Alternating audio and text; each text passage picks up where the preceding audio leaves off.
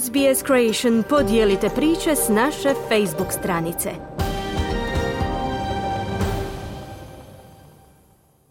Za Radio SBS Ana Solomon govorimo o rezultatima novog istraživanja koje je otkrilo da su mjere zatvaranja osmišljene za zaštitu fizičkog zdravlja ljudi ostavile trajne posljedice na njihovo mentalno zdravlje i opću dobrobit. Što strože zatvaranje, to je veći gubitak zadovoljstva životom.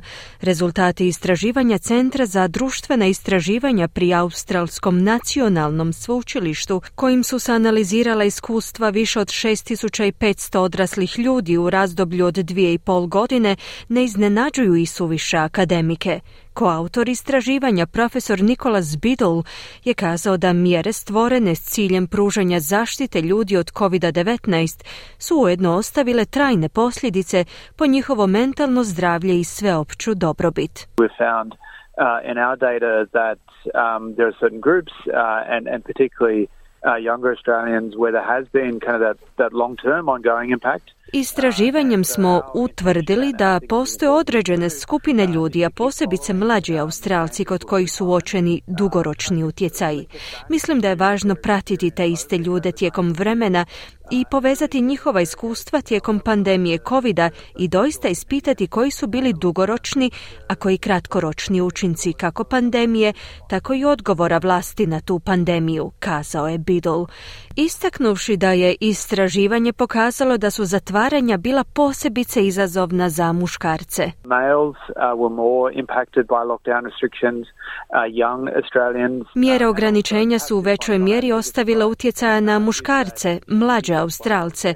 Možda vas neće i suviše iznenaditi da su rezultati također pokazali da su u Novom Južnom Walesu na teritoriju glavnog australskog grada i u Viktoriji državama i teritorijima koji su se suočili s mnogobrojnim i strogim zatvaranjima učinci još i veći, zaključio je Biddle. Jedno od najstrožih zatvaranja se dogodilo u Melbourneu 2020. godine, kada su tornjevi sa socijalnim stanovima zatvoreni u vrlo kratkom roku. Viktorijski službenici za javno zdravstvo su preporučili početak zatvaranja dan nakon što su donijeli odluku o zatvaranju u subotu ujutro 4. srpnja.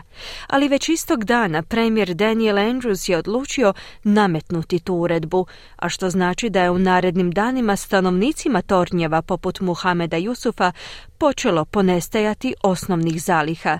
On je razgovarao s novinarima SBS-a dva dana nakon početka zatvaranja 6. srpnja. When it came to the, the supplies and the support, it didn't come hand in hand.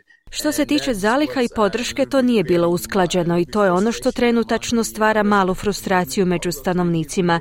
Imam troje djece ovdje sa sobom i jedine zalihe koje imamo su zalihe koje smo imali prije zatvaranja i one nam brzo ponestaju.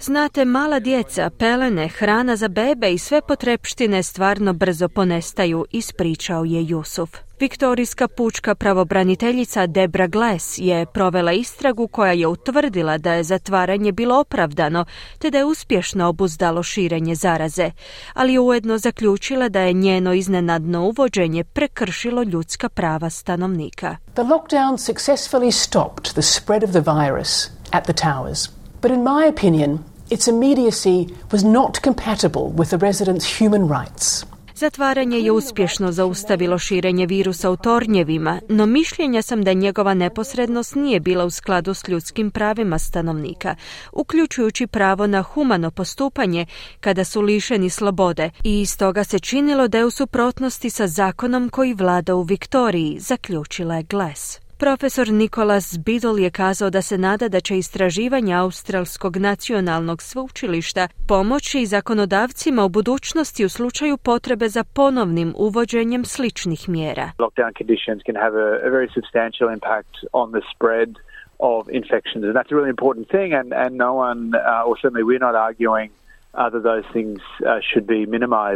Uvjeti i zatvaranja mogu imati vrlo značajan utjecaj na širenje infekcija i to je stvarno važna stvar. Mi zasigurno ne tvrdimo da bi te stvari trebale biti minimalizirane, ali u isto vrijeme postoje određeni kompromisi.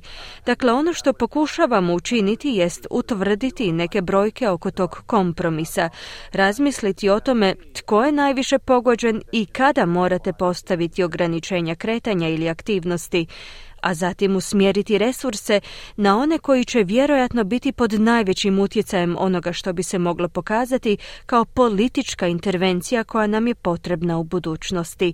Na posljedku je kazao Biddle. Ako je vama ili nekome koga poznajete potrebna podrška i pomoć, obratite se telefonskoj liniji za pomoć Lifeline na 131114 ili Beyond Blue na 1300 224636.